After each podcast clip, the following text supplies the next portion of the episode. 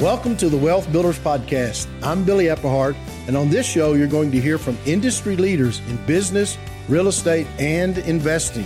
Our Wealth Builder coaches and myself are excited to teach you how to make sense of making money for making a difference. Okay, let's get started. Well, hello and welcome to this week's Wealth Builders podcast. I'm Karen Conrad, Vice President of Wealth Builders, which you all know if you've been listening to this podcast for any length of time. And I've got two very special guests with me today. I've got two of our real estate coaches, Troy Peterson and Frank Pulley. Troy, do you want to say hi to everybody? Hey, everybody. Glad you could join us today. I'm looking forward to sharing some good stuff with you. And Frank. Welcome, everybody. We're excited that you're with us, and we're hoping to answer a few questions today that you may have. Yeah, that's exactly right. The topic for today is real estate, of course. I've got our real estate coaches on. Uh, but we just recorded a webinar, a live webinar with Billy, which was excellent. He went over um, information on the market. And if you missed it, I just want you to know you can go out on our YouTube channel, uh, Billy Epperhart's YouTube channel, and you can watch that webinar. There's a lot of great information. And we had so many questions, which I anticipated because I had you guys scheduled for this. And so, what we're going to do today is we're going to go through questions uh, from all of you, our audience, that were submitted during the webinar and answer as many of those as possible. And we are, of course, leading up to our October real estate workshop. And I want to encourage you guys, uh, you know, if you haven't signed up yet, you really, if you're interested in real estate, this really is going to be a good workshop for you to attend. Billy talked a lot on that webinar about it's coming, right? What he's been talking about, meaning the prices are starting to drop and there's no better time to get like knowledge, to get understanding, um, to really get ready. So when that opportunity arrives, that you are ready to get in the game. So if you want to attend that, I've actually got a, a code for you. Go to wealthbuilders.org forward slash events, and then you hmm. can use the code WB200, which will give you $200 off that workshop. And the best experience is to come in person. We get to see you and you get to spend time with others, but the live stream is a great option as well. All right, guys, are you ready to get started? Yes. Let's go. Sort of like a speed round here of real estate questions. So, the first question is from Janelle. And um, one of the things she's referencing here, she says, How do you find this information? Billy showed a report of various markets and it listed some of the prices that seem to be overpriced as to where they should be. And so Janelle was wondering where to find that information on the value of the property, wondering about Zillow. Can you trust the numbers from Zillow? And just wondering about overall averages for a specific area. How do you find that information? And so, Troy, I'm going to start with you on that one. Um, what would you say to Janelle and our listeners on how to get that information? Well, Janelle, first of all, kudos to you for wanting to take time to dive into the data. That's one of the most important things any successful real estate investor could know. How do I find the value? Which way is my market going? The cool thing about real estate is you can project it about six months in advance, uh, where a stock market could move in six seconds. So that makes real estate very nice to be able to look at. Now, when you're looking for data like this, we tend to look at a lot of different sources. You can look at Zillow, but never trust the Zestimate. The Zestimate's either right on or way off, and you never know which one unless you do additional research. With Zillow, you can pull down some additional market reports. Uh, you can also go to realtor.com, and realtor.com has some great heat maps that they use that will give you an idea of days on market, uh, average selling price, what's going on, and you can start to search county by county. Now, one of the graphs that Billy happened to pull up uh, as he was referencing in that webinar was from the Florida Atlantic FAU, so Florida Atlantic University College of Business, and he was referencing the top 100 US housing markets and referencing their value. And we're specifically looking at what was overvalued. So that's one of the data sources that you pull in, but there really is a few different places. And don't let it overwhelm you because once you know what to look at, you could do your research in about 10 minutes a week and know pretty much what's going on. So that was a great question. That's awesome. Troy, Frank, do you have anything to add to that? just really quickly, also look at median price rather than average sometimes. Um, estimates on Zillow can be spot on, but they can be way off. One thing I like to do if I'm looking if a market is appreciating or depreciating is go back and you do this on any of the websites that Troy mentioned. You can look at what was actually sold versus what's listed now. And if the listings are lower, we're going into a depreciating market. If they're higher, we're going into an appreciating market. Oh, that's a really good point. Gosh, guys, great information. Thank you. All right, we've got a question here from Kevin. And Kevin says if I have $25,000 in the stock market, would it be better to put that towards buying a rental property and earn rental income versus keeping it in the stock market? Frank, I'll go to you first on this one. Well, we were actually talking about this a little bit before we started the uh, podcast. But you know, I mean, we all agree you should diversify your you know portfolio. In my situation, though, I mean, if I knew a stock was going to continually pay me every month a set amount or even more, I, you know, I might think about it. But a rental property is going to do that if you buy it right and you rent it right. Awesome, Troy. Yeah, Frank's absolutely correct. And Frank, I really expect you to give uh, Bill Bronchick's lawyer answer. It depends. Depends. Well, I should have. Uh... Every situation's a little different. It's hard it to say if that 25K is good in a stock or in real estate. Now, as you can imagine, I'm pretty partial to rental property because I know that performs in any market. And it does, as Frank said, rental property gives you income every month that somebody lives there and pays rent. So it's really kind of a personal decision and you might seek some really good counsel as to what's best for you to do with that 25,000. If you need it liquid and you put it in a rental property, then forget it. But if you need it liquid and it's in stock, you could be earning something. So you need to really look at your situation and then figure out what's going to be best for you. Awesome. All right, you guys. Next one here is from Sandra. And during the webinar, we actually talked about new construction a bit. And her question is How do you feel about a small new build development for entry level buyers where banks support? Uh, they support the mortgage funding for this market segment. She said we'd need land, of course, and wondering what our thoughts are about land acquisition pricing and any correction from market conditions being discussed. Now, there's like three questions in there, guys. Uh, but Troy, let's start with you on this one. All right. Yeah, that is a loaded question, and there's a lot to consider in this. Uh, first thing that you really want to understand is whenever you're looking at your real estate market, it's a local market. So what might be going on in your city might not work in the next county over. So you need to, if you're going to be looking at building, you need to gauge what is the real demand that's happening. Because if builders are overbuilding in your area, you don't want to start building right now at the top of the cycle. You'd want to wait till the till the cycle recovers. So you got to know your market.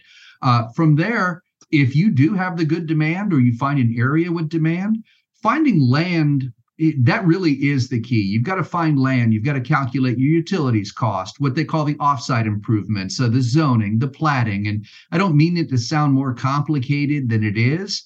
It's really just a step by step process.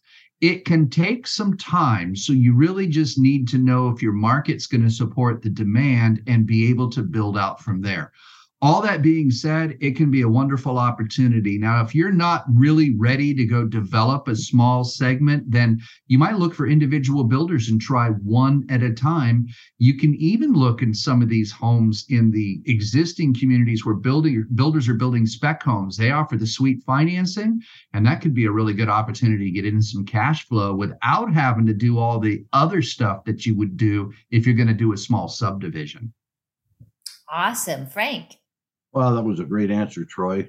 Um, the only thing I would add is, um, first of all, make sure you uh, you've got all your costs covered. It usually takes longer and costs more than you uh, originally thought.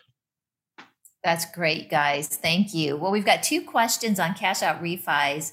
One of them is from David Armstrong, who is a coaching client uh, through Wealth Builder. So, David, we appreciate you and, and your question. And um, let's start with that one, and then I'll pop to Lynette's, who's also on that topic. David said that he's been told by two mortgage bankers that cash out refis are going away. Do you, do you guys have any information on that? I, I don't see them going away. I do see credit markets starting to tighten. I do see them looking hard at criteria, and I see some lenders changing what they will give out. I just did a small cash out refi on one of my refinance or one of my properties. I had to refinance it out of a private loan into a 30 year fix because I converted it to a rental. I got a little bit of cash out at closing. They took me to 80%, no problem. Uh, now, that doesn't mean that it won't become a problem as credit markets tighten, but as of right now, there's still plenty of cash available out there in the market. Wow, that's great. Frank, have you heard anything about this? Other than the fact that they're just tightening up, I think we just have to kind of follow what's going on in the market. Uh, I know that when they, uh, if a lender will cash you out at 80 percent, 80 percent, they're going to possibly do an appraisal to make sure they're right at that or below because uh, they're you know again they're getting a lot stricter. Yeah that's really good. And lynette is um, continuing with the cash out refi theme and she's got a little bit of a different question she says generally speaking would it be a bad move to do a cash out refi on my primary now in order to use a cash to make needed improvements uh, on her primary and rentals, knowing that she will refi again when rates go down. What do you guys think about that? I'll start with you, Frank. Well, I mean, to do a total cash out refi, you're going to be paying up some exorbitant interest rates versus what you probably have right now. Mm-hmm. I would try and get a couple of HELOCs, and you know they're a little more expensive than the going rate, but you still preserve that first lien low mortgage rate. Yeah, that's that's great. And I think we should talk about HELOCs a bit as well. Uh, but I want to get your thoughts on that, Troy, as well. I tend to agree with Frank. I think a HELOC would be better in that situation. If you did a full on cash out refi at today's higher rates, that puts you in a situation where now you have to pay uh, an interest rate on that money you took out. But if you did a HELOC, that's money that's available, but it can be sitting there at zero cost if you don't actually use it. That way, you've got dry powder to be able to do battle with, but you don't have the cost of holding it. So, Frank, great suggestion on the HELOC. Thank yeah, you. I'm wondering Appreciate too with HELOCs, you know, just on the tightening of credit markets, and Billy actually showed a slide on that as well. Um, what are you guys seeing with HELOCs? Uh, are banks, you know, banks have to lend somewhere because they have to place the money. They're paying out money on deposits and and it seems like HELOCs might be a great way to go but are you seeing that same tightening happen in that market it is in our market uh, in Colorado. Um, but you know it's uh, it could be local from uh, from place to place but I you know I think banks are getting a little tighter even on HELOCs but it's still a good way to go. And as Troy mentioned you don't really pay for it unless you use it. And then you always got to figure out a way you're going to pay it back fairly quickly. Yeah, that's great, guys. Okay, this is a question we get. It seems like uh, no matter what the environment is, and so let's just let's just hit this head on because it's a really great question. It's from Kevin, and he says, "Do you recommend waiting till spring or summer to buy?" And I'll go right back to you, uh, Frank, on this one. Well, it depends. I have actually made some lawyer my, answer. I have made my best deals during the holidays. People seem to be more motivated then. I mean, realtors know, and you know, the sweet season, as Billy said last night, is from the Super Bowl through you know maybe uh, first of November or so. If you're looking for deals, I have made my best deals. I mean, multiple deals in a in a month. Um, good deals in the month of December. Do you know, Frank, we have two because the market's kind of sleepy. People are thinking about the holidays. and um, people want to get rid of their homes on the market by the end of the year, or at least have a contract on it. Uh, Troy, how would you answer this question? I, would agree with what you're both saying. The last quarter of the year really is the best time to buy. People that are tending to sell their homes during the holiday season are generally more motivated. If a bank happens to have a home, they want to get it off the books before the end of the year. So it really is the best time to buy. Now, I would say it's never a good time to wait because I know people that been waiting since 2016 for the market to go down, and that just hasn't happened. So you don't want to wait and miss a deal. You need to always be ready to go look for a deal, always be on the hunt, but always make sure that the deal works. Because I don't care which way the market's going. If you've got a deal, then let's get the deal done. The market doesn't determine the deal, the deal determines the deal. So that I, I wouldn't wait. I would be jumping in and looking right now. If you're buying something low price in December too, and you're rehabbing it, a lot of times that puts you in the sweet spring market where you can get a little higher price. That's a great point, Frank. That is a really good point. And, you know, one of the things we cover, we'll cover this in the workshop. We definitely cover it also in the real estate masterclass, which I'll tell you all about at the end of the podcast. Um, but in coaching too, we really work with the coaching clients when they have deals and potential deals. We analyze that, you know, frontwards, backwards, sideways, every angle. And um, it's not so much the, you know, you can't I, in my opinion, you can't say, okay, I'm going to start buying in April because I'll find a good deal in April. You really just have to know your numbers, right? You look at trends like we know we're going into a time that's probably a good time to buy. And if your numbers work, then it, it doesn't really matter the perfect timing, but you know what you're looking for, whether it's now or whether it's in the future. And another thing just to keep in mind with this is that if the um, balance or the the prices and it's more widely known that we're going into a softening period, the investors are going to become very crowded in this arena. So, one of the things that I would suggest is that you figure out where it works for you, looking at all the things that we've talked about, analyze it, and then go in. It doesn't mean that you have to buy it for what they're asking for this is a good time to deal because people's heads, sellers' heads, are still where prices were, you know, a year and two years ago. And they're starting to realize that they might not be able to get those their homes sold for that price. And they're starting to drop. So negotiation without it being, you know, a sea of investors, I think we're going into that sweet spot or might be in that sweet spot for some people right now, some markets. All right, this is uh, from Natasha.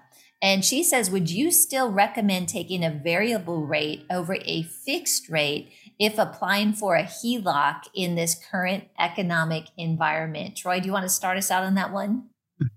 That that is the lawyer question. It depends. yeah, which one's going to give you the best terms? What is your financial situation? If you're going to start using a, a HELOC by nature is a uh, is a variable rate. There are fixed rate HELOCs out there, but a lot of HELOCs are tied to the prime plus, so they're they are kind of variable rate, just like a credit card. But Natasha, remember, there's one thing that's vitally important with a HELOC is it's just like a credit card. If you've got a $50,000 line on a HELOC and you owe zero, it doesn't matter what the rate is, you're to pay zero for it. You're only to pay when you use it. So really you get the best terms you get as much liquid as you can and you probably go with that. But you need to consider your financial position and what it would do to your cash flow personally too at whatever rate that you're locking in at. That's great. Frank anything to add to that? No that was a great answer troy. All right. All right this is a, a really good question from xenia and in this guys i'm going to ask that you explain a little bit what these terms mean and Frank, I'll be starting with you on this one. The question is Is it a good time to buy by owner carry contract or sub two? Yes. Actually, any time's a good time if you can get terms. I will pay a higher price for a property if I can get good terms on it. That being said, um, this is a great time to do. Let's talk about sub two. Means subject to the existing mortgage.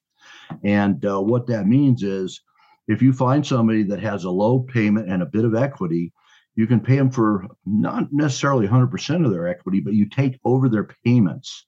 And then you have uh, carte blanche to do pretty much anything you want to. You can rent it out, you can rehab it. That's the cheapest rehab loan you're ever going to get. Um, you can sell it. I mean, there, there's a ton of different things that you can do with it. So that's one way. Troy, I'll throw the other owner carry stuff at you. Well, it, it works pretty much the same way as a sub two. Any type you got an owner carry, it really comes down to what's your cash flow. And if you can cash flow it at a rate that's higher than your monthly cost, then yes, it's a good time to get into one of those deals. And as Frank said, it's always a good time. If you've got good terms, you jump into one of those deals just as long as it cash flows. Yeah, one of the things I'm going to add is about one third of properties in the United States are uh, 100% owned by the owner, 100% lock, stock, and barrel. A good technique on that, if the, uh, sellers are not desperate for money, is to go out and get a, a 70 to 80% loan on that property and then have them carry in second position the, the other 20 or 30%. That gives them a continuing stream of, econ, of income and not only do they make some money on the sale, but if you've looked at an amortization schedule late, lately, that really gives them some uh, some good profit. But it's good for you too. Yeah, that's good. How difficult is it right now to be able to uh, find an owner carried? And I'll start with Troy. You know, it's really not that difficult. It uh, if you're out there looking and you're talking to people, they just happen and unbelievable things happen. I, I did an owner carry deal last year that just landed in my lap. The guy says, I want $7,500 down. I want $1,300 a month, and I'll apply a 1200 of that to principal. And I kind of scratched my head and says, um, why? And, and then I decided not to ask that question and just told him I would do the deal. And uh, I handed it to my attorney who actually drew up the documents on this, and it came out to a little less than 1% interest. and beautiful thing was the property had $50,000 in equity. He just was interested and he didn't want to rent, he wanted cash flow. So I like people like that tired landlords. They have the desire for income, but not the desire to manage the tenants. That becomes a great place to be able to look for those kind of deals. That's really cool. And um, Frank, can you talk a bit about the tax advantages of an owner carry in a situation like Troy just described? Well, yeah, if somebody just sells their property outright, now it's a little different with a, a primary residence versus a uh, an investment property. Let's just talk about investment real quick. I mean, you're going to have long term capital gains, and you can pay uh, up to 30, maybe more percent of that profit away, uh, just just the old good old U.S. of A. Uncle Sam. Versus if you're carrying the papers, you're only paying for what you're getting in that particular year. But the best part is you can almost double or triple what you're going to make on that house, on that property, just in the uh, amortization over the several years. And you've got a continuing flow of income. Wow, that's really good. Thanks so much. All right, this is a question from Ina. And uh, we were talking about this. We were talking about DSCR loans and DTI. Um, but Troy, I'm going to start with you. Can you explain what a DSCR loan is, and when somebody would want to, you know, look into using that type of a loan? Absolutely. Now, a DSCR loan is if you've never bought an investment property, you're probably not going to start off with a DSCR. But after you've done a couple, you switch to a DSCR. It's more of a commercial type project product. They tend to do it in the name of your entity more than your personal name. And DSCR is an acronym. acronym. It stands for Debt Service Credit Ratio. And they actually, the lender actually uses the rental income from the property to qualify for the loan on the property. So it's a wonderful product for an investor who has a long term rental property. Now, I just closed on one of these DSCR loans. The beautiful thing is, I can sit it out there. It doesn't touch my personal name, it's in the name of my entity. So it doesn't show up on my personal credit. Although they did look at my credit score to qualify for the loan, they didn't look at any of my income or any of that to do it. They simply did the rental survey, considered the lease rate on the property, and moved the loan based on the rental income. So the debt service credit ratio or DSCR loan is fantastic for income producing property. It's a great product. Great. And Frank, if you have anything to add to that, it'd be great. And also uh, to explain what DTI is, the debt to income ratio.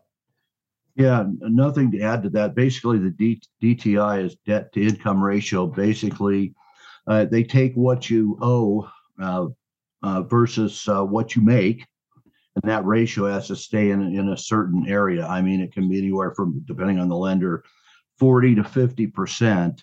Um, but if you have a lot of bills and uh, you know, you're trying to qualify for a mortgage, it's best to get those paid down to improve your DTI. All right, awesome.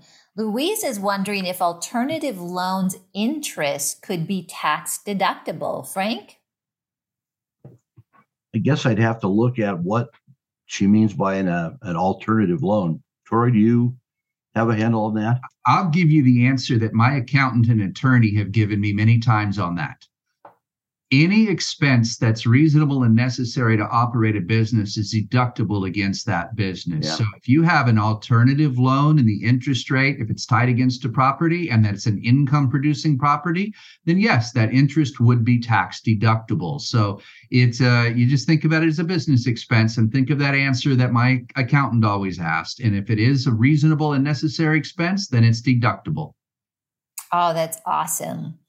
Uh, okay, this is a question from Natasha back on the HELOCs again. Do you recommend taking the full 80% loan to value offer on a HELOC or a lesser amount? Also, do you recommend rate shopping and applying at more than one bank for comparison? Okay, I'll kind of answer this one and then I'm going to toss it to you guys as well. So, I would, as a HELOC, take the maximum that you can get because, as we talked about before, you only pay interest on it if you use it. And if we are in a um, an environment here where potentially the values of homes might dip a bit, um, if you lock in that rate or that that percentage sooner rather than later based on your current value, that's definitely going to help you. I do think it's good to shop banks, but do not apply at more than one bank. And um, here's the difference is you know your credit score. You can go in and give them your information. They can do calculations. But if you apply at multiple banks, they're going to pull your credit and it's going to, it's, you're, you're going to get dinged on your credit score unnecessarily. So I know that banks want to get that application. They want to run your credit, but you just have to say, I'm shopping. Here's my situation. Here's my credit score. Here's my income. Um, what, based on this, what would my rate be and what would the terms be on that loan? And do not authorize them to pull a credit until you choose the bank or the product that you want to go with. Guys, anything more to add to that? Nothing. Nope. Nope. You nailed it, Karen. Thanks, guys. All right, this is a question from David Lee. David is such a friend of ours and a coaching client as well. Uh, he's wondering if if the class A or A class homes, which would be more the luxury homes, are going to have the biggest price drops. Billy taught him to buy C class, uh, C class cash flowing homes so, do you think that C class will also drop? And if so, by how much? So, boy, I'd love to hear you guys' thoughts on this. Troy, let's start with you on this one. Well, a higher priced home that loses 20% would see a bigger value than a lower priced home that loses 20%. So, if the market in general loses 20%, you're going to notice that biggest price difference on the luxury or the A class homes. Are they going to be an opportunity? I believe they are absolutely going to be an opportunity. As those values come down, they are going to recover. And because they have a bigger bump in price with the same move in percent, then you have a, a, a bigger potential for gain. So, again, know your market, know your local area, right, Frank? Yeah, it's local. And uh, that's the thing I was going to say. I mean, we've got a couple of local areas, Cherry Hills and also Washington Park, where they're not going to drop. They didn't drop even during the mid 2000s. So You have to watch that. And here's the thing: that the gap between a C class and an A class is starting to uh, get a little closer. So C class is good though because I think it's about as dependable as you can get. And yeah, if they drop a little bit, well, if you're going to rehab them, you got to be really careful. But if you're going to rent them, the rents aren't going to go anywhere. Uh, they might even increase. Wow, that's great, guys. All right, um, Yvette, this is an interesting scenario. Was offered a deal on a new build in Alabama with a builder financing for two years at 2.99%, and they're predicting an 8% appreciation over the next two years. She says, How do I evaluate this deal? Frank, let's start with you. Well, first of all, I'd want to know what the price of the property is. I'd want to check out my making sure that 8% is going to be, um, you know, sustainable. Um, I'd like to see what the new rate's going to be uh, after the 2.99. And based on all that, see what my mortgage is going to be. And, and, and again, what are you going to do with it? Are you going to rent it out? Are you going to buy it and just live in it? Are you going to try and just resell it? There's a lot of stuff there we'd have to answer. Troy? I, I would agree with that. If you're going to rent it, you need to know what kind of income it can generate. So there's a little bit of analysis on that. You can just look at purchase price versus rental rate and decide if it's going to cash flow. It could be that simple. I would add one more thing, and and uh, Billy was alluding to this in the webinar last night. Was uh, we are pretty much at the top of a cycle. We're expecting some economic, uh, should I say, waves over the next couple years, as he was talking about. So if it if somebody's telling you a property is going to appreciate at 8%, I would not bank on that appreciation. I would take it as a bonus if it happens, but I would just bank on the numbers as they are today. And can I cash flow it today? And if so, if it makes sense, then why not do a deal like that? Oh, that's great, you guys. Wow, this has been awesome. We're actually out of time.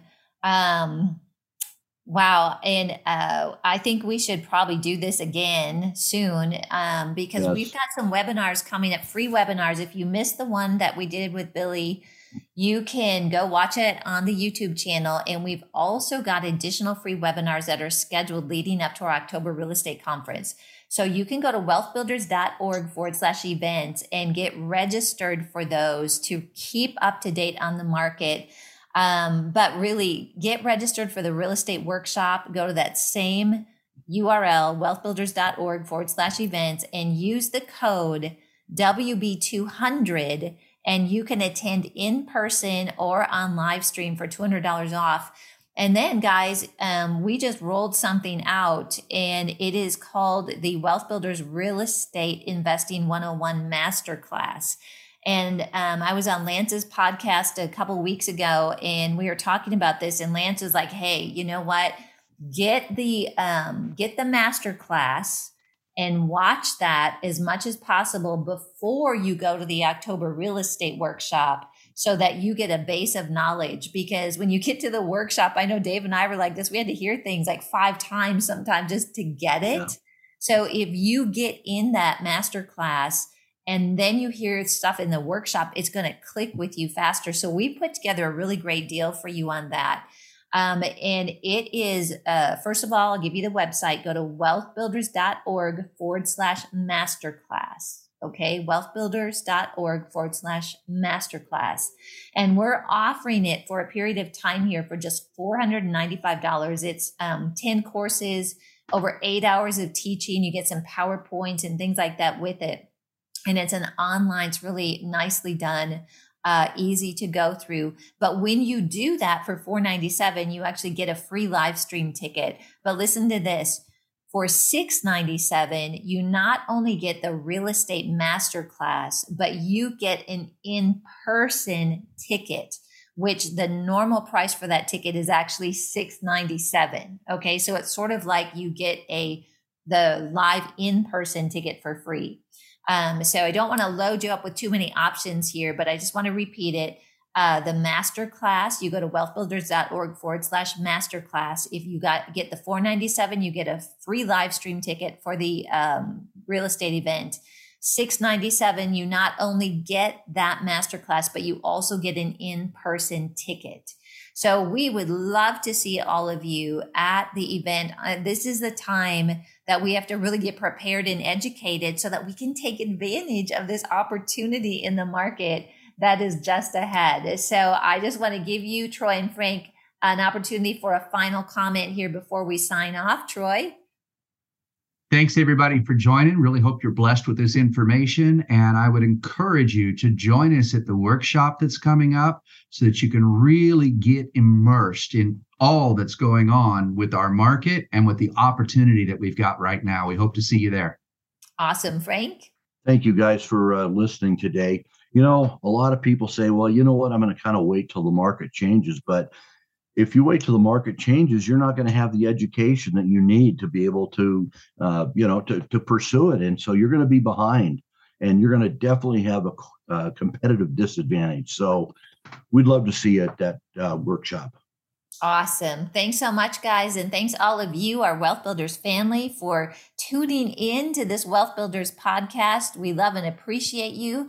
Make it a great rest of the day. Thanks for listening to the Wealth Builders Podcast. If you've enjoyed this podcast, please rate and review the show. You want to learn more about who we are, visit our website at wealthbuilders.org and check us out on Facebook. We'll see you next time.